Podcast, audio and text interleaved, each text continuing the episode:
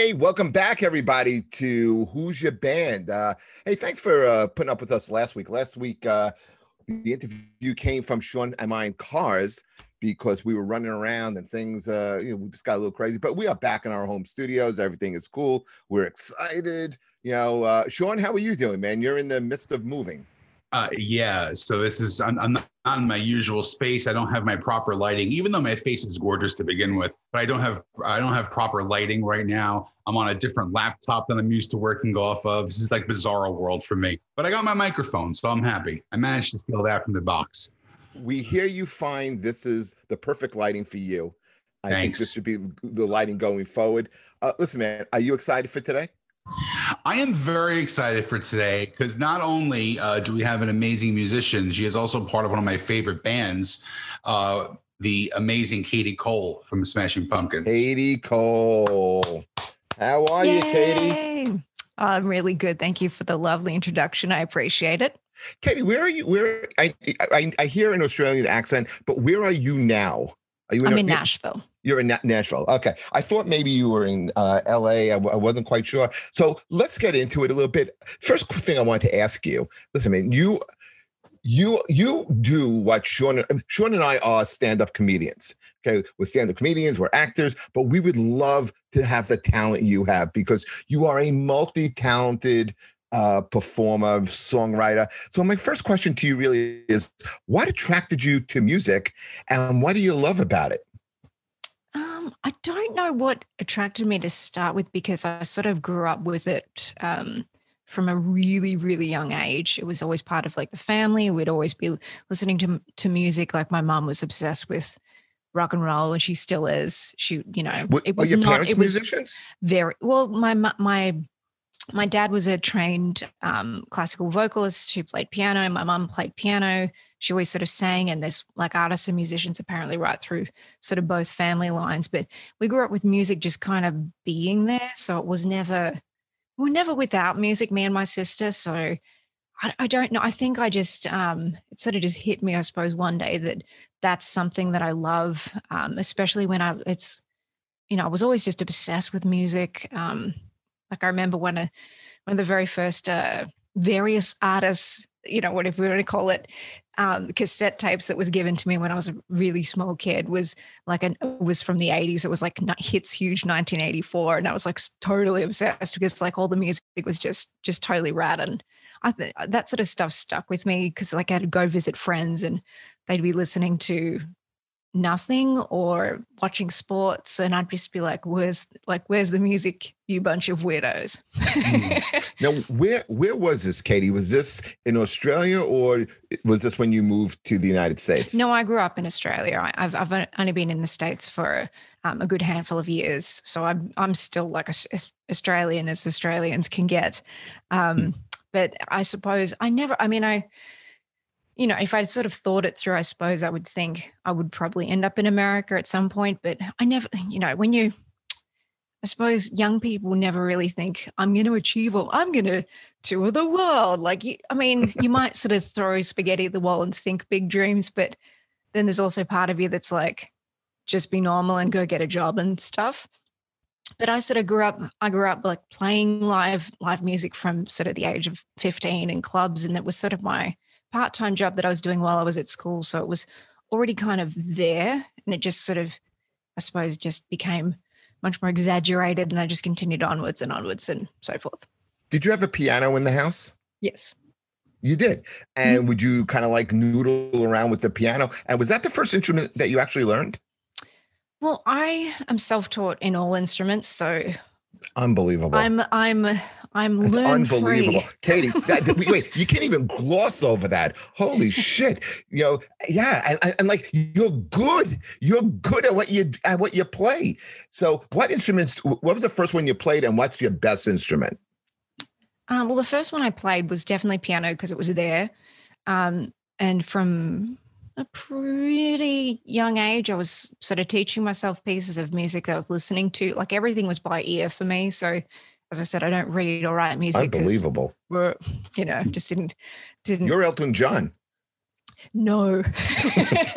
I'm a self-taught guitar player since the age of 12. And I'm 44, so it's 32 years right now.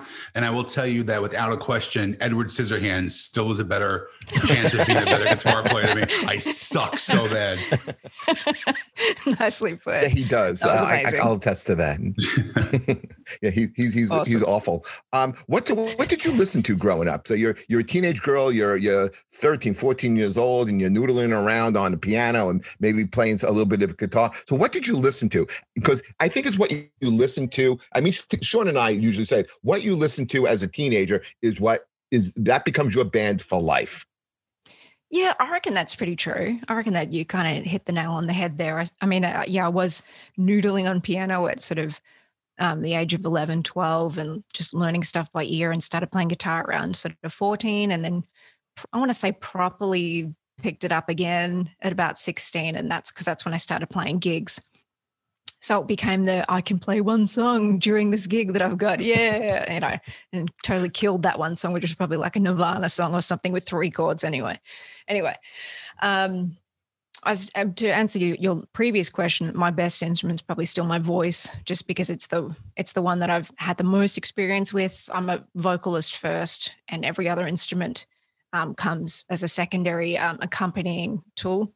Um, and I think what I what I listened to the most growing up was everything. Like, and I'm I'm like really not joking about that. It's my I definitely rated like my mum's music collection, and it was everything from like Aretha to Pink Floyd to Led Zeppelin to Billy Idol to Stevie Wonder. Jesus Christ, your like- mom was badass. well, she, yeah, and it, she, I'm definitely who I am because, like, she, it's, I mean, it's, it's definitely in the blood, but having such sort of big, uh, big uh, and broad uh, genres and songs and bands to listen to was just such a um, eye and ear opening experience for me because, like, I, I was really exposed to rock, soul, uh, a lot of the Beatles. Like, it was just a lot of Brit rock and um, Brit pop. Um, really really br- broad spread. Um, so I got to sort of cherry pick what I liked the most, and I sort of found that I was sort of very in a pretty young age, sort of going. These are the these are the vocalists that I love the most. These are the songs that I love, and then delving further into that. These are the people that wrote the songs. These are the people that played on the tracks. These are the producers. These are the, you know, and I sort of went down that rabbit hole as I got older and older, just trying to work out why I loved things so much. So do you remember the first concert you went to see? Yeah. Did that do anything for you? Did that like draw you and say like Well, after this I got this is what I got to do? No, it, because again, when you're um, like nine or 10 years old and your mum brings you into the lounge room and makes you watch Woodstock and like Isle of Wight, you don't like those boundaries of having like these revelations are they're like gone. Um, and she like took us to stuff like seeing, you know, we, we went and saw musicals like Hair, like it was everything from Hair to 42nd Street. Like she she made music a an experience for us growing up. So That's it was cool. natural for me to then go on and be like, well, I'm going to play, you know, I'm going to play gigs as my sort of side job, like on the weekends and stuff like that. Um, it was never like, oh, I'm going to aspire to that. I, w- I felt like I was already doing it bef- even before I started gigging. I was always singing, like learning songs. Like me and my sister, we'd like have battles and. You know, we we both we, everyone would have their music on so loud in the house. We must Is your have driven sister a neighbors. musician too? No, but she grew up in the same manner that I did. She always sang like I, I feel like she grew up and she like when we were young, like when we were kids, like she was the lead singer and I was like the background singer because she was older than me. So she got to sing lead. Um, but it, of course, because you know, siblings, yay. Um, uh, I'm trying to think of like any like really defining experiences that made me have like those aha moments, but I don't know Was there it was. aha? Um, no, but God, God love them. That's a great song. Oh, t- tell me about it and that voice. Oh my God. Um, Right. I don't know. I, I mean, I, I loved from the really, from a really young age, I loved like Hendrix and Janis and just people that were just wild and kind mature- of bold. And Yeah, that's a very mature like ear that you had at, at a young age to really appreciate like Well, those lucky- artists. I think, I mean, I mean, I don't know how it is for the youth of today, but like I was just, I was just given The youth All of these- today, the youth of today, is if auto tuned and there are 50 writers to write the most trite shit, that's, oh, that's what they'll listen to. They'll listen to the fucking Weeknd. Stop. I like the Weeknd. Of course you do. He's a Okay, great- he's a you great should be in a boy band. He's a great. You great should be in a boy band, you. Oh, that's awesome. Katie, has No. anyone ever told you that you look like a a much skinnier, uh, more pleasant version of Adele? Oh, it's a well, good Adele is. Adele is skinny now. Have you not? I mean, yeah, she's but I go back to I go back to fat, broken hearted Adele. I don't I don't Yeah. want to hear the skinny Adele right now. Yes. I've been told that once before, but I think it was just somebody on social media. Um, I don't think it was anybody. In, like I've got the memory of somebody saying it, but I don't think it was a friend. I think it was like a fan going, "You look like a thing," and I think that was it. But You're- I will take it. I'll take it. Adele is uh, incredible. Oh, You're, oh, yeah. you're, you're pretty incredible because the, the artists that you've worked for are so vast and range in so many different genres. So one that comes to mind is how the hell did you wind up working with Gloria Gaynor and writing for Gloria Gaynor? Sean, she you know who she is. I will survive, man. This is I, I know who she's Gloria a Gaynor giant. is. She's a giant. So how Yes. did that collaboration come about? Well, I suppose in Australia, um, I never really found my outlet in Australia for doing my music. It just didn't. I mean, I know a lot of Australian acts have kind of, you know, broken out of the. co- Oh, no, we're not a prison colony anymore, but they've broken out of the country and they've had success elsewhere. Um, but I, at the time when I was there and just trying to sort of um, make it happen, I just couldn't find anybody that was doing anything that was close to what I do now, which is Americana, sort of more Americana singer songwriter stuff. Australia was just was only sort of giving a voice to those that were doing very indie music. So I sort of fell into I saw that in your bio about Americana. I, I wanted to ask you Mm. about that. You know, so uh, just so we, we were kind of clear on that, Americana, would you say that's kind of like John Mellencamp style, Tom Petty? Th- Would you say that would be Yeah, considered and that- Americana? I like to, I like to, I mean, I, I can't remember if somebody said it to me or whether I thought of it myself. I get those things confused sometimes, but I think of Americana as a genre as kind of all the other genres or like all the other misfit genres that don't belong in pop rock country and r&b like everything else like everything else that's kind of um that is either classic like what you're saying kind of classic rock feeling or classic timeless feeling or bluegrass or folk like that all kind or you know old country or blues like all, a lot of those things now fall under the americana banner. So if you look in the americana um, charts al- or album sections if you're in uh, a music store you'll see you know bonnie raitt next to tom petty next to brandi carlile. It's it's kind of this mishmash of Gotcha. um, of artists. But like I, I like to think of it as just like what you said like john mellencamp's a great example just really classic songs that you are like tell the story of if you want to say tell the story of america that's great but i just think people that tell great stories because I, I think his Scarecrow album, it, to me, uh, exemplifies Americana because he's really talking about the plight of the American farmer and living Yeah. in the Midwest. So yeah. So I'm so I'm sorry. So so you Gloria Gaynor. Well, I fell into um, the songwriter role. I mean, I suppose I've I'm an artist because I'm a songwriter. If that if you can do that math, it's very complex, obviously. Um, but I'm a songwriter first, and I always wanted to tell stories and other people's stories. So, me being a songwriter, I started writing for a lot more artists in Australia, and also it fell into writing for artists in Europe. So there was um, some artists in the UK, some artists in Germany, and I found it was a production team I was working with in Germany that were doing a collaboration with Gloria Gaynor, and I sent them a few songs of mine that I'd written, and that was the one they wanted to work with um, for Gloria. So I never had direct. Uh, Ah, there was always like that, uh, and again, I was very young at the time. I was probably tw- you know twenty or twenty one when I wrote stuff for her. But like there's there's always been a lot of middle people that not necessarily block me from the situation, but when you're young, you you, you don't stumble across stars and icons on your own. It's, it's a there's always somebody that introduces you or some situation that you're brought into. But I fell into yeah writing for all these dance and pop acts and strange countries and talking with producers that like their their ability to speak English was just awful. I remember sending a demo to somebody in um, the Netherlands at one point and the the comment that came back via email was like, "You sing and I have pink elephants in my eyes." That was literally in the email, and I was like, "This is gonna get this is gonna get good." Um, I've been really lucky to obviously work with, you know, obviously people like Gloria and moved to America. And one of the first people I started um, touring with was Glen Campbell, and then brought into the studio to sing some stuff on. How do you go from Australia? I'm just going to move to the United States. And I'm going to tour with again another Americana legend. Well, obviously it was just that simple. I just, you know, I did like every Hollywood Hollywood movie. I just landed. You, Sean? Has any luck like that? The fu- never happens. Never happens. That is a great story. You know, it's kind of like, yeah, you know, I landed, I got my bags, and uh, I just made a phone call, and it was like, hey, hey, Willie Nelson, no, I don't want to work with you. Why don't you call Glen and see if he needs uh, if he needs a background singer? Yeah, you, yeah, you nailed it. That's exactly what happened. Um, but oh, you know, for the sake of story, I'll I'll make some creative corrections to the story.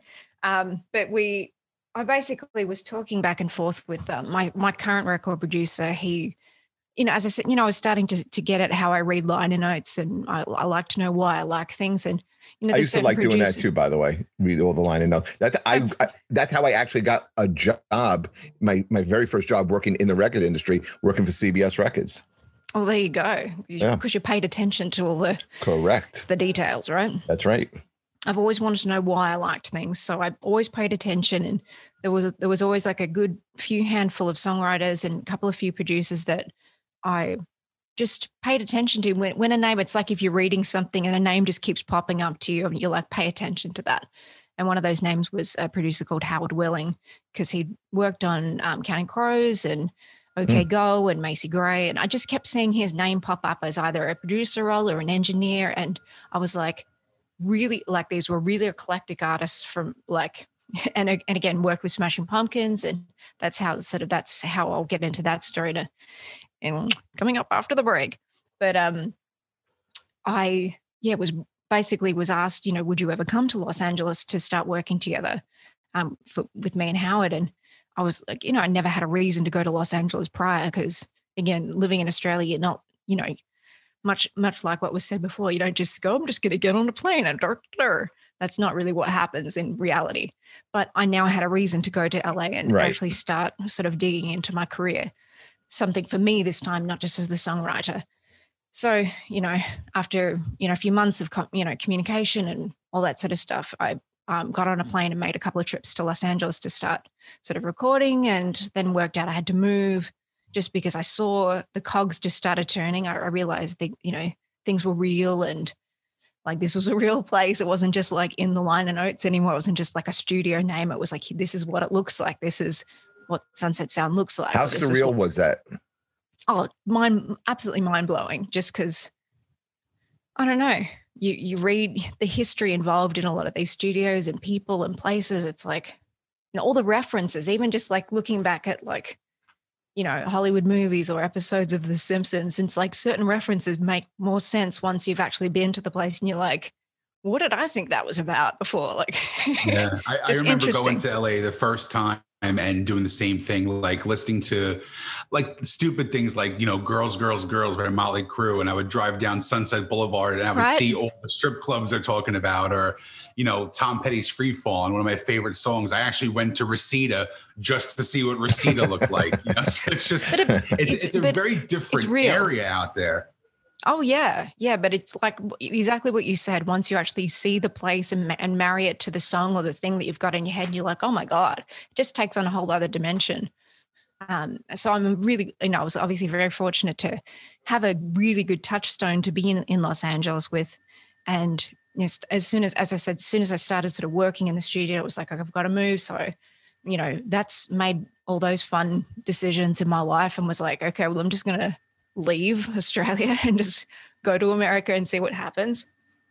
You know, a huge leap of faith and a, a lot of uh, gutsy decisions and strange, you know, you it's a strange risk. thing to, yeah. And it's, you have to take, it is risky, risk, right? The bigger the risk, the greater reward. What was Glen Campbell like as a guitar player, watching and working with him every night? Well, incredible. Like, I, I don't think that even sums it up. But as I, I mean, I always knew about his music um, just because it's Glen Campbell, like, duh. Um, but as I sort of got to work with him and obviously do some shows with him, and then was in the studio with him, you know, Howard very much took me aside and was just like, you should really look into not only his back catalog, but look into his work as working as a guitarist for like the Wrecking Crew. And he kind of gave me that. That's right. He was part of that famous studio musician Yeah. group, the Wrecking Crew. Exactly. Right. And then went Exactly. wound up So being in the Beach Boys for a little bit. Exactly. Exactly. It was just like those things where you're like, oh, and the more you learn, and then again, more rabbit holes, lots of rabbit holes everywhere, apparently. Um, but yeah, it was just you're just very overwhelming. Um, you know, to to work to work out not just okay, he's this he's an incredible artist and whatever, but just what the legend and icon that he really was, and that he was also that secret sort of player in those songs, and was played on like Strangers in the Night and you know Pet Sounds and all those just these huge records, and you're just like, oh my god. That is Crazy. insane. Pet Sounds. Yeah. One of the top five albums of all time. Yeah. You're working with this guy you- you- side by side. Was this right before he got sick? Um, I don't really know the timing involved because I wasn't told whether he was having any symptoms or anything like that at the But time. you But didn't notice anything. no, not really. I mean, just because he's, you know, he, he's older, you know, and when you're on stage, there are sort of there were sort of stage notes and things like that. But um, he wasn't so bad when I was when I was touring with him.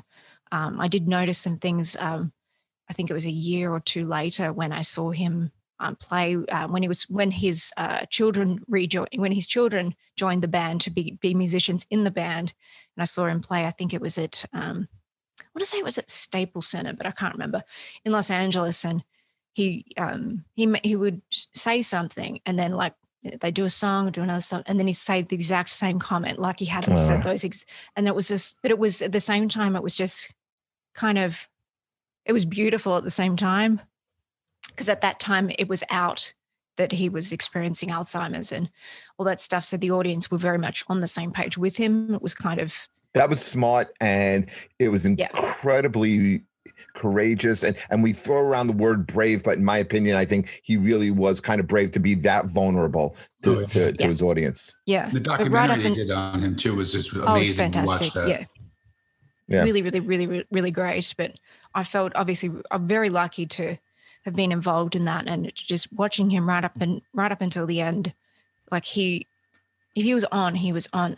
Out came that voice and those like guitar solos, he just it was just autopilot. It was just there and you'd just be like Yeah, there's, there's a known incredible. thing that people who have Alzheimer's will have uh, like a certain part of their brain will trigger. And I know I unfortunately I know people who do have it or have had it, and they'll remember certain parts of their life completely fluid 100% and then they won't know the person's next to them's name you know but with him the musical part really kept him going because you know he, you, you can see even from the movie he was you know there was times where he was really out of it and then once that guitar was in his hand it was over that was it Yeah. Yeah. yeah, really, really just yeah, bit of very bittersweet. So, Katie, we know that you work and you tour with Smashing Pumpkins. Um, what what is that like, and what's it like to work with Billy Corgan? Um, I'll just give one word answers. Great. No, I'm kidding. Yeah, he's i always think of billy as one of the like um once in a lifetime musicians you know Yeah. i i liken him to like a, a bowie a prince uh even like a michael jackson to a point Yeah. I, I can remember i High remember um praise. yeah he really is because i mean I, I i mean i've been a fan of his since the gish album since high Yeah. school so uh, I remember a friend of mine got to interview him out at his house in LA years ago. And I believe, if I'm not mistaken, he was living in his pool house at the time. And yeah, it was something weird, but he walked in to interview him and he saw like 20 different Mac computers going that were all just like hooked up to different recording devices. He's just like this. Uh, this story would have been so much better if you said they were hooked up to different porn sites. That would have been such a different twist on this. but you know what it is like he's just he's just one of those people that you could just tell exudes music and like there's just no limit to this guy yeah, Right. he doesn't. Great. He doesn't stop. Great. That's right. No limit. yeah there's no limit like th- but here's a question i wanted to ask you before we even get into that has he helped you contribute to your solo stuff Good question. Um, Indi- indirectly, yes. I mean, he's been, he's always been very supportive of what I do. Um, and I definitely take um, inspiration from his songwriting. And again, once you learn, like I sort of cut my teeth, as I said, playing live, but like I was playing covers um, in Australia and it was, you know, three to five gigs a week, three to four hour shows. Like I, it was tremendous, tremendous, tremendous job that I did for a long time. And the more you learn other people's material, the more that you can see why a song takes on the form that it does, why a chord progression is great, why a melody is great, why something can just something that seems simple can just be intoxicating. So pulling apart um, Smashing Pumpkin songs to learn them, you definitely learn um, more about the songwriting um, capabilities. Again, I totally agree with you in terms of the um, comparison to Prince and Bowie and those types of people, just because um, Billy Corgan, you know, and the Smashing Pumpkins have had that ability to uh, to grow to pivot to change sure. to, to take the to take their own direction from their own direction and just be like we've done that already. Let's go over here and do this now. Oh we've done that now. Let's go over here. Oh we haven't done that in a while. Let's go back and do that some more. Like just true. to just to kind of lead and pave the way for themselves and for other artists to be sort of courageous creatively. Um, but i definitely learned i've learned more indirectly um, what what i can do with songs and also from a, a leadership perspective too, watching um, watching how him and the other guys in the band really command what they do as a performer, but also just as a business person. You know, a lot of the time, I mean, my relationship with the Smashing the Smashing Pumpkins has really been five, yeah, about five years, maybe a little bit longer than that now. My first opening show was in 2014, and then touring with with them started in 2015 then 2016, then 2018, 2019. How did that all come about? Oh, it was just an ad. Even, it was just an ad you, in the paper. It's a two part question. How did it come about? And were you a fan of Smashing yes. Pumpkins prior? Yes, I mean, was, of course, I was a fan. Everyone's a fan. I mean, everybody, even if they don't know, you play them a, a couple of songs, and they'll be like, "Oh yeah, I like that." you know, I grew up. I grew up, as I said, playing a lot of covers. So I'd covered, I'd covered their material in, in you know, various. What songs did you, What songs did you like playing? What, song, what songs do you like playing now? oh, there's so I've learned so many of their songs now. It, and it really, I mean, people ask me all the time, but you never know which is like your favorite song of the of each concert or each tour until you sort of finish each night. But I don't know. I've, I always like kind of the the more ballady sort of songs like To Sheila. I, I like. Mm. I don't know. It de- it really depends because. Do you like Disarm? Yeah, yeah, I love Disarm. I mean, there's. Yeah, I also like Data. Um, no, I'm kidding. You know what I love I about love, them? It's got to be very hard great. as a musician too, especially for you to like when you have a band who has such a, a ridiculous catalog. Yeah. But the catalog is so different. Like yeah. they're a different band from doing I Am One and Cherub Rock to the new stuff yeah. like Cyr. It's it's it's just a completely different band, and how they can just turn on a dime and go you know, let's I, do that. Now. You know, he, mm-hmm. more of a hard rock grunge in the beginning, and then you know it went more experimental, and but it's a completely different band than it was 30 years ago. I think so too, but at the same time, I think it's um like dialing it in. Like the more you do something, the more you can dial in like your ability to do something and do it deliberately instead. Um, that that's really something that comes with time. Um, and obviously artists like um, Bowie you know, is it being a great example of going, I know my thing now. I'm going to do this. I'm going to do this strange, beautiful thing deliberately now. Um, and still being creative and taking chances. Like that's really special. But I, I, mean, I've been very, very blessed to be brought into the situation, which is something that um, I mean, Billy Corgan was aware of who I was just from my relationship um, working with Howard because Howard Willing is a longtime uh, collaborator for the Smashing Pumpkins. He, I mean, he was involved in um, Sheena and Adore right through to um, the current material. Um, he's just been one of those tried and true. he's he's he's one of those. He's just up in the family. Um, he like Billy knew who I was and was like just you know he was he was asking Howard like would Katie open a show like an acoustic show for me and it sort of started and sort of spiraled so out of control. Sorry, you say you opened for them first? I opened for a, a, one show for Billy. Originally, it was just a one-off um, sort of solo-ish show in Chicago, and he knew who I was, and and like I, you know, again, me being more Americana, opening for an alternative rock sort of situation, like me in my gut, I was just like, is this going to be good or is this going to be terrible? Like, are the fans going to like hate me? Are they going to like? I didn't. I just thought I'm just going to do you're my fearless. Thing.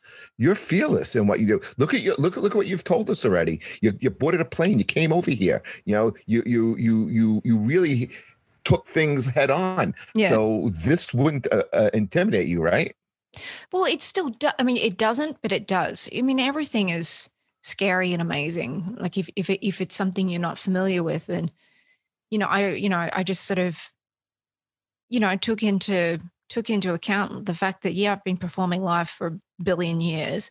I'm used to this. It's just winning over a different type of crowd and knowing what to do with those people and telling them the right stories that they may be interested in hearing. And I mean, the show went really well, and it and it you know it was followed up by the the next year, um, Billy asking if I wanted to open a acoustic slash electric tour that the Smashing Pumpkins were doing, and I'm like, yeah, I'm free that day, whatever that is.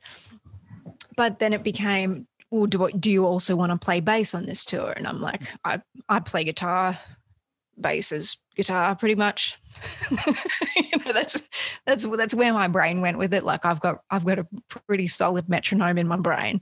Um, just having played live for forever. Um, I was like, yeah, I'll do that too. So that became a I, you know, and you don't know until you start sort of digging into the songs and you're like, can I, can I even do this?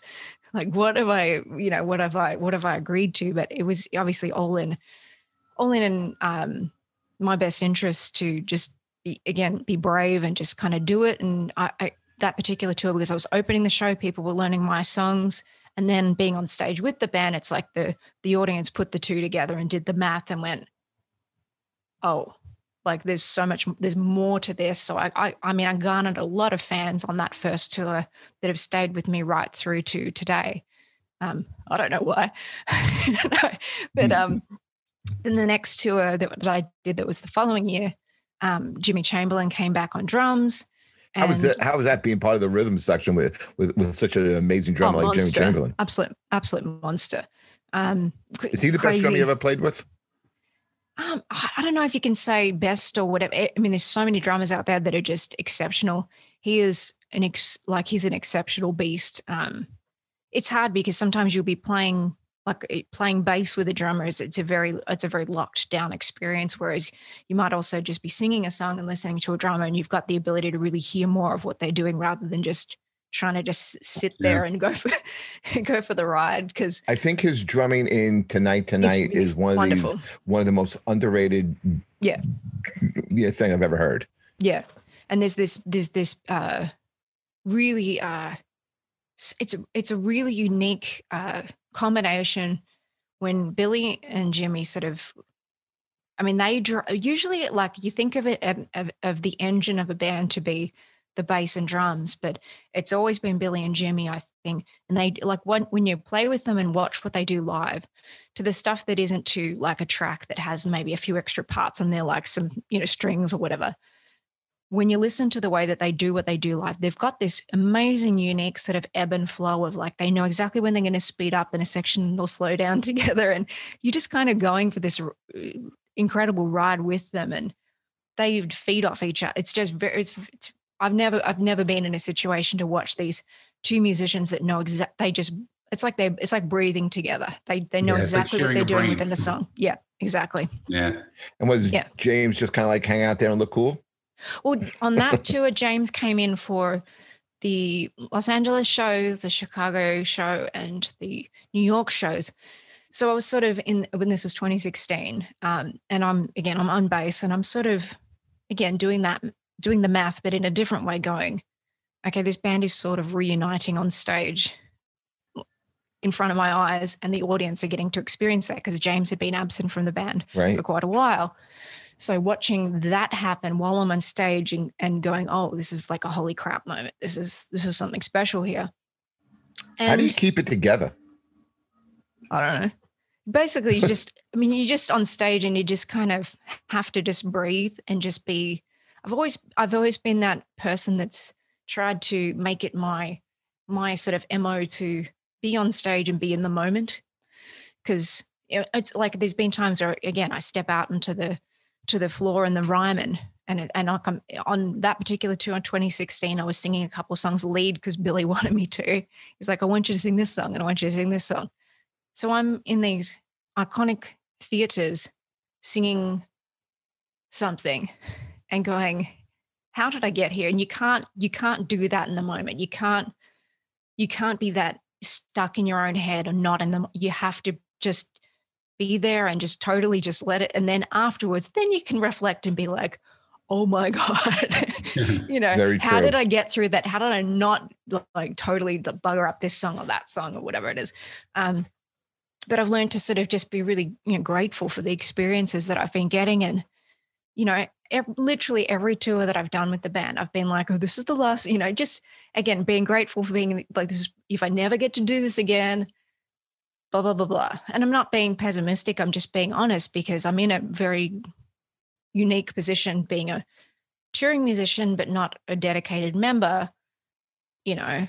It's not like i think i think i know by now that they're very loyal to the people that they work with and they stick within sort of a tight sort of unit of here's these people here's these musicians here's these collaborators and they tend to work with the same people and it's really just to achieve that even if they change directions it's still got this familiar feeling about it the songs and all that stuff but you know, I do that tour and then move on to, okay, now do you want to play keys on this tour? And I'm like, all right, I'll do mm. that too. You know, um, again, I'm free. I'm free. Whatever you want to do, you want to play some okay, arenas, gotta, I'll we, be there. I got a um a message from a fan. Okay, okay. his name is Tom Borowski, uh-huh. and he asks, um, "Do you when you perform the song 1979?" Okay, mm-hmm. do you know all the lyrics? Well, I do now. I mean, I I'd always known them, but you sort of you know, a lot of Billy Corgan's lyrics are very complex, and it's very easy to be like, oh, that's totally the wrong verse, or oh, that I forgot this chorus is different because like I've I've learned with Smashing Pumpkins as opposed to other bands, a verse isn't a verse isn't a verse, and a chorus isn't a. chorus It's like it's not necessarily the same thing every time. Like a lot of bands, you get to the chorus and you're you know, you can bunge over your way through it or whatever. But this band, you've got to pay attention. As you I just said, coined like, a phrase. yes, you feel, feel free to steal it from me. It's yours. It's yours. You guys are in New Jersey, correct? Yeah. Uh, yeah. Sean is from New Jersey. I'm in New York. I'm in, You're in New York. Island. I was just going to say, like, he's if you know if he if he's your boy, then feel free to steal it. But um, I, I sort of worked out a long time ago that you have to pay attention while you like not that you don't pay attention, but you have to be there in the moment or you'll be you'll forget this key change is happening or you'll forget that this verse is a bar shorter than the last verse or whatever. Those those things happen in my brain in real time. Even if you're like think you're having a moment with the crowd, it's like pay attention, pay attention, pay attention. No matter how well you know songs, you can't really go on autopilot to play these songs. But yeah, um, you know, on keys, playing in an arena, like Mm. How again? How did I? I'm in. I'm at Madison Square Garden. Like how? what's happening? Amazing. well, it, it really is amazing. But for me, knowing that you live in Nashville, and the, for me, when I walked into the Ryman Auditorium, it was like a, a complete magical experience for me. What, did, have, what was it like just being there as a musician? Well, nuts because I mean I'd been there to see shows, you know, previous to you know playing at the Ryman, and you know, it's that definitely as a singer songwriter, that's one of those few sort of key venues that you sort of aspire to. One day I'm going to play the mother church, and one day, da, da, da, da. Um, but to be like, okay, well, I'm out here. I'm now I'm singing. This isn't a song that's my song, but this is a song that I'm able to sing here and perform here. And you have those moments. If I never get to step foot onto this stage as a musician or as anything ever again, enjoy this. Like enjoy this moment you, you got to this exactly. moment. This is your moment. Still own it as much as you can. You know, it's like being having the ticket for the event, but also being a tourist in the event all at the same time. Like you're mm-hmm. here, you earned it, but it's still it's still this sort of joint experience. So I know I've just always tried to just be humble about it. And as an Americana songwriter, though, you really are living in the absolute greatest city in the world because it's it's nothing. New. York and LA have that that stupid vibe you know it's that stupid snooty vibe. But for me nashville is is the key to music songwriting in america. Well i, mean i was living in la um, and i started making regular trips out to nashville just because i heard that it was like sort of you know music city.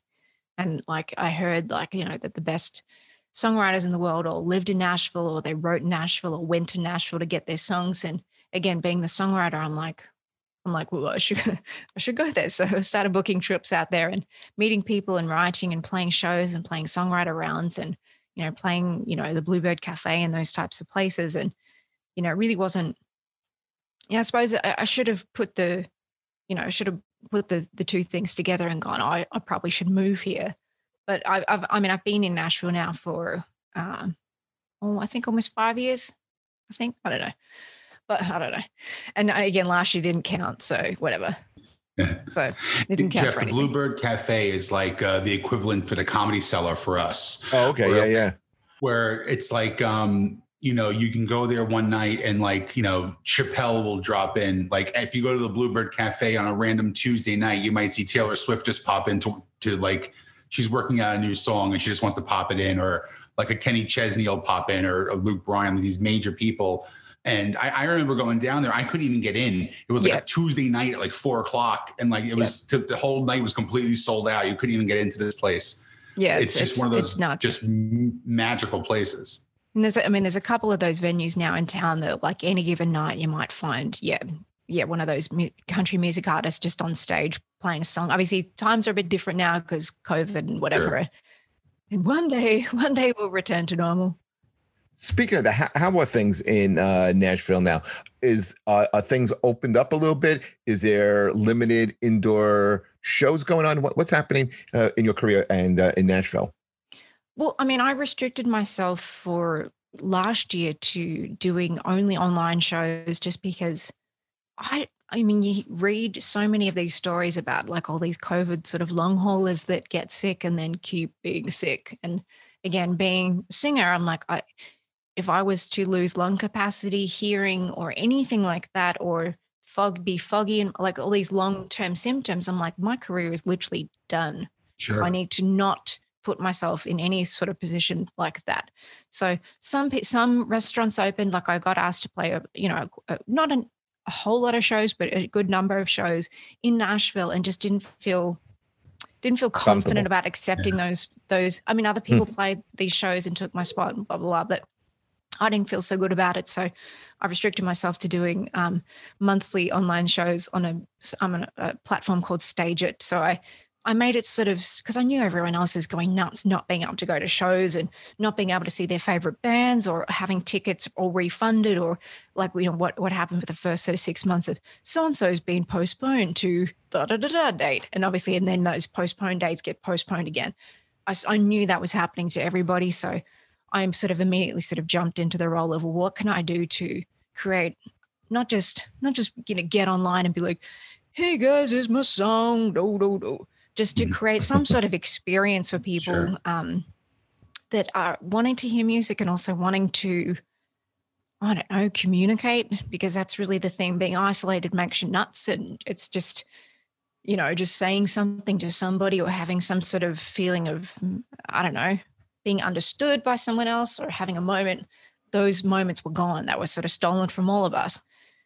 Um, so doing all these online shows has, has been sort of that savior. And I did a lot of shows where, where it was like mostly by request. And I made them themed. So I did like soul and 80s and 90s and great idea. 70s and and, idea. Throwing in a few of my songs here and there, but just making it more like these shows are for you guys. Here you go. Here are your shows. What do you want to hear? We're doing a 90s theme. Oh, that's awesome. You know, just stuff like That- that. That's And really great. What a great just idea. to keep it just to keep it going because none of us knew that it would last this long and Yeah. it's still going.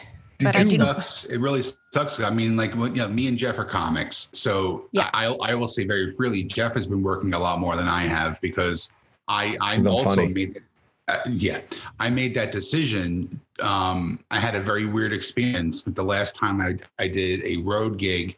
Uh, I had a guy literally come up to me this close with no Oh. mask on and Mm. start talking to me, and I freaked out. And I've not Yeah. been one of those people who has been like, you know, oh, I'm not going to be able to get it. Like I was very careful for everything, but I I made that decision. I haven't worked in two months. Yeah. You know, and it's just, and I, of course I'm itching. I'm dying to get on stage, but you know, I, I keep telling everybody who's asking me when you're going to perform. I'm like, there's, this is not a, this is not a um, an hourglass where you turn it over and when the sand runs out, that's it, you're done. It's going to come back. And for the people who are doing it, fantastic. But you know, you have to worry. There's bigger things in music, and there's bigger things than yeah. than jokes. Yeah. Yeah, exactly. You know? I just didn't I just didn't want to be in that position like yourself, like to be at risk and to be I'm just like, what else can I do? And of course, like yourself, itching to get back out there and play something with anybody or anything. But yeah. you know, we've got thank, thank, thank thankfully for guys like you and other people that have ha- had me on their podcasts and me doing live streams. It's it's something. It's not exactly the same as it would never be exactly True. the same as being live and having the, you know, even if it's just like the weird room sound and weird noises and random things and somebody yells something, someone drops a thing, those or chatter or, you know, I make sure that to make it sort of part of the thing of when I'm playing a live stream, I'll make sure like I'm, i constantly tell people, you know, clap emojis or something, do something after I finish a song so that like, even though it's silence, and that's the weirdest thing when you finish a song or finish a thing that it's just like. yeah, it's very strange. No, it's very do, strange. Yeah, yeah, we do a lot of Zoom comedy shows, so we completely understand that, and yeah. it's even it's even on a little weirder level because you know you don't you expect to hear clapping after a song is done but you need you expect to hear laughter after a joke is said and when you're not hearing it it's yeah. you don't know if you're doing well you don't yeah. it's it's it's great for us but it's also screwing with our heads a little bit mm-hmm. too because we yeah. have to assume that we're doing really well i am funny i say what doesn't kill you makes you stronger oh, katie are you writing more now that you have a little bit more downtime do you find yourself uh coming up with more more songs are you doing that to kind of keep busy Not. I mean, I'm probably not writing as much as what some people are. Like, I tend to write my best when I'm in my best um, frame of mind. Like, I'm not one of those writers that goes through something devastating or a breakup or whatever and it's like, I'm going to write that. I, I have to be clear and then decide the story that I want to tell. Um, and as you've probably experienced as well as I have, it's like most of last year was spent with some level of anxiety. you know, even yeah. if it's like I, I always call it, I call it like sort of low grade anxiety. So if you think of like having a headache or a migraine, it's just kind of like the one to two out of 10 on a daily basis. It's like having white noise in your brain. So having that sort of just little bit of anxiety and stress and worry worries about career, money, work, whatever it is that you're worried about, or just being outside and so and so sick, or I heard this, whatever that is, that keeps my mind sort of a bit foggier than what I would like to be in a, in a in the best creative state to write. Um, but I've sort of worked through that. Obviously, we've had we've all had enough time slash too much time to work through how we deal with our day to day experiences and how we've readjusted and reestablished relationships with work or with social media or whatever it is that we're doing to make sure that we're being healthy mentally sure. and not just mental. Um, but I've, I suppose I, I write, I've been writing a little bit more recently just because I feel, I don't know, I feel it's a bit more inspired to do so because my my mindset's in a certain a certain positive place. But I've still had other sessions that I've done for other people, um, like backing vocal sessions or vocal sessions or a key session or a bass session, whatever it is people are wanting me to do as a collaborative experience. Um, so I've still been working and doing a lot of studio stuff, still recording my stuff demoing songs that literally found like in closets and cupboards and hard drives. And I'm like, oh my God, I've just found all these new songs that I've totally forgot I had. I should do something with them. Um, so I have, I actually have, um, I have like quite a bit of new music coming out this year, stuff that I hadn't hadn't released yet, but also stuff that I'm working on at the moment. So I just want to make sure that I'm still putting new music out there. I won't be doing what the Smashing Pumpkins do and drop like here's like here's like 20 songs. That's yeah, not right? I can't I can't afford to just drop like that many songs at the same time. I, I, like to have like here's one, pay attention to this, and here's another one. Now pay attention to this. Like I, I like I like to make it a bit more of a focused effort. And I, am heard this, thankful. I heard this great quote that I wanted to get your opinion on being a songwriter. I just heard it the other day and it really it, it stuck with me. It was a good songwriter can make you feel something they felt but a great songwriter can make you feel something they never felt. Oh, I love that. That's, That's great. great. Yeah. I like that. It's very, it? yeah, it's really great. It's really deep. and that's Yeah, it's very little too very deep for this accurate. fucking podcast. Let me just tell you. no, no, it's just the right. It's it's much deeper than yeah, it's much deeper than I ex- definitely expected. But it's it's very true, and I, I feel that way about a lot of art. Like it doesn't matter what your art form is, whatever your creative needs are. Like you, whatever you do. Um, she, I mean, I I learned a lot, especially from my producer, who like I'd play him songs sometimes, and I'd think that it was like super dark and disturbing. like this lyric's too much. Like I, maybe I should dial it back and put a happy ending in. And he he would tell me things like, no, you need to go further. Or you, okay, now you've scratched the surface of this story, go even further, tell, tell the rest of that story. And, you know, and I've learned that when you have that emotional connection, like you were saying, like you can tap stuff in people's, you know, hearts and minds that maybe they haven't experienced, haven't thought about, or even if it's just that moment of empathy of, oh my God, somebody else has gone through this. Oh my God, that person knows how I feel. Those are always those things that I strive towards as a songwriter. So um, again, yes, I, I'm always writing songs, but those really great songs that you come up with, those are still, no matter how, like you might write 10 songs in in a month or in a week or whatever it is, whatever your numbers are, but maybe only, you know, one or 10, one to 10% of those songs are like those ones that you're like, oh, that's really, that makes me feel something. Or I'll go back to like a work tape or a rough demo and I'll be like, no, I still feel something from that song. That's, there's something there. Katie, Would who do you like as a out- songwiter? Sorry, Sean. I, was- We asked the I think same we asked the question. same question, right? Yeah, because we're thinking alike now. That's scary. Yeah. Who who do you who do you like as songwriters? Is it is it Springsteen, Bob Dylan? Is it is it or is it someone off the the charts that you know uh, we wouldn't uh, be thinking about? I suppose it's like I suppose it's like asking you guys. I mean, it's not the same thing because music is sort of the soundtrack to so much stuff. Um, um, but it's similar to asking you guys like who your favorite comedians are, because it, you never really come up with one answer. Because Yeah. a lot of what you do It and what you've become is this sort of again this collaboration in your in your brain or in your subconscious of who you want to be based on things that you've experienced or shoes that you've walked in. And for me, again, having learned thousands of songs in my life, some of those bits just go in there and go into your brain of why that chord progression works, why I like this melody, you know, juxtaposing these chords, or why why I'll, I'll, think of like a song title and it will mean something to me so much so that I'll come back to it and be like, I want to base an entire song around this song title because there's something special in it. Why I don't know, but it's something special to me and I know what to do with it. My favorite songwriters have always been those people that have sparked sort of again, like like what you were saying, levels of inspiration that I didn't know were necessarily there. So for me, you know, obviously I grew up with it's probably start my love affair with music probably started with the Beatles, like everyone else in the entire universe. But you know, I went into all those areas again. You heard all those people that I listed as references when I was listening to music when I was young. They all went in. It was you know Otis Redding and Stevie Wonder, but also classical music, and there was Chopin, and there was like it all kind of just went in the blender in my brain. And instead of making some disaster, it made some delicious smoothie. and it's it's Worst true. analogy ever. No, it's a great. No, that's a great one. I, I liken myself to the same thing because my musical taste goes all over the map. I mean, Yeah. one of my Right. favorite songwriters is Chris Stapleton. You know, Oh, he's great. Yeah. amazing guy. But From and the then heart. as far as lyricists go, there's a band called Hatebreed, which is a a, a New England hardcore band who writes mm-hmm. he writes some of the most amazing, uplifting lyrics, but you'd never know because he's growling through the whole thing. So as But long as it invokes an emotion, I- I feel it's you know, as long as it's not auto tuned, that's all that matters to me. It's like got to Jeff touch you, and it's got to be real. Yeah. And, and what the thing is, we, we've been interviewing you for about 50 minutes now. And Sean, tell me if I'm wrong on this.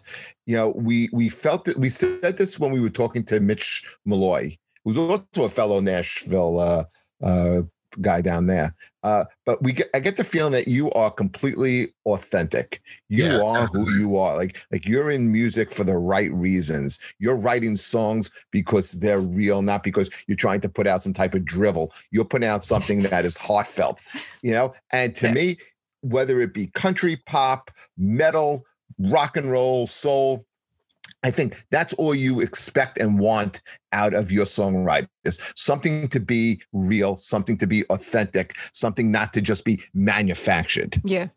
Very, very much so. You're very, very accurate. Like I appreciate you saying that too, because I I don't think you can try to be authentic. You, you just have to be honest. And like honesty is really hard. Honesty about who you are, what you what you want to do, why you're doing it, your own experiences in life and how they've affected you. Like I used to avoid like certain subjects in song in, in writing songs. Like I used to try and always find like the good way to spin the thing because it makes for the better story. It makes for the more uplifting, say, Tom Petty song to think of like the more positive take of things. But then the other part of your brain goes, you know what? don't be afraid to go there, mm-hmm. oh, quote unquote, yeah. there.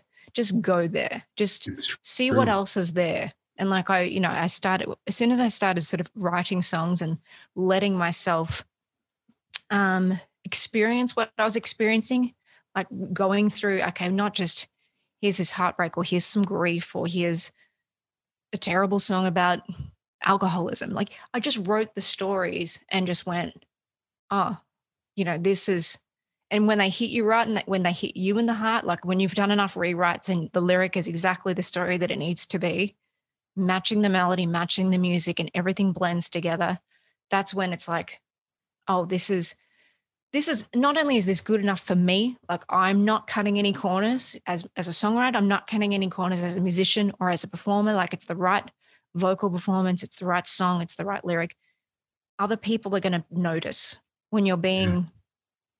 sort of when you're not editing. You know what I mean? When you're not editing out the all those things. I do. I know, know what song makes me. You just made me think of when you talk about laying it online, being vulnerable, going there. You remember the Neil Young song, "The Needle and the Damage Is Done." Oh, I know the lyric. I can't think of the song though. Oh yeah, man, it's, it's, it's a song about heroin addiction. Yeah. yeah. And he's just he, like he went mm. there, and it's a song you would think, why would I listen to it? And then like yeah. when you listen to it, like, how do I not listen to this? It's yeah. just just so good. Uh, before we wrap up, um, okay, you, you opened some shows for the band America, right? Mm-hmm. Okay, did, did you got were you on the tour when they played in Staten Island at a place called the St. George Theater? No, it was just in California. Oh, okay. But that were that were great. Okay, yeah, yeah. Talk about um, uh, America, uh, Americana and uh, great songwriters. America. Oh yeah. I mean, I've been re- so lucky to again, you know, I, I took that leap of faith. I moved to Los Angeles to work with Glen Campbell and my producer Rangel Christofferson uh, to sing on a song on one of my uh, my 2014 record. To then work with the Smashing Pumpkins, and I mean, like you guys might might be aware, I spent like a good chunk of last year. Um, I, I wrote almost all of the background vocal arrangements for the Cyr record that came out. So it wasn't just like me singing on it. I was creating these parts, they, these really thick vocal uh, extreme sort of parts. So, which, by the way, is my favorite Pumpkins album in a very long time. is that you? that was my alarm. Yeah. Okay. Thanks, Sean. I know. I probably I probably need to stop talking now. It's probably your that, that's like the play it off music. no, you know what it was? I'll be very honest with you. You want to know the truth? No. I Okay, go. I'm addicted to this new clothing company called Dixxon Flannel. Oh God. Okay. And they put and they put out a new a shirt in five minutes, which is why I set my alarm because I'm a oh little bit God. of a diva and I have to buy Jesus, it right away. How are you not on RuPaul's Drag Race? My God. That's amazing. Look, you uh, can blame. I, I, would say just blame it on the pandemic. Blame it on the pandemic. Okay, you can be like, well, you know, since lockdown, I've got to have some new things to do. This exactly. is something I'm going to do. I have to model my new flannel shirts. well, I look forward to seeing them, seeing a, seeing a new shirt in one of your, you know, one of your future yes. podcasts. Well, hopefully we'll wear it the next time we see you uh, come around when a real concert comes around in New York, and uh, we'll see you guys at MSG. Hopefully. Oh my god, I can't. I, mean, I just can't wait. Find you, and how could they? How could our fans become your fans? Um, well, most of the stuff, obviously, because we all live online. Um, I'm mostly in two dimensions online. Um, my my main website is katiecoleofficial.com, but almost all of my social handles are Katie Cole Official, except Twitter, which Twitter is um, Katie Cole Music, and they're all verified. So if you see the check mark, it's like Ooh, that's actually me. Well, it's actually me. It's not some random imposter that kind of is just stealing all my content. Um, but I do have some problem. new music coming out next month. Um, and I have a, an online show coming out uh, Feb 6th that's on StageIt as well. Um, I always have something going on. I'm starting up my YouTube again. I took a break for a few months just to kind of like put my brain back together again. But I always do series on YouTube as well, just because people, you know, people sometimes will stumble across a cover and you go down the rabbit hole of going like, what else has she got? And then Exactly. literally lose an hour because they're listening to music. But you, if you find me in one place, you'll find me just about everywhere. But almost everything's Katie Cole official. Guys, check out Katie Cole. She's amazing. She's delightful. Thank you so much Yes, for spending some much. time with us, man. We really appreciate it. No, thank you. I appreciate you guys actually, you know, having this show and just having a lot of just random and great people on your show. I have listened to a few of your podcasts, so I appreciate you having me on as a guest. Oh, cool. Thank Thank you. you, Katie. Guys, take care. We have another great show coming up next week. Please check out Katie Cole. She's the best. And we'll catch you next week. Take care, everybody. Bye, Bye. Katie. Bye.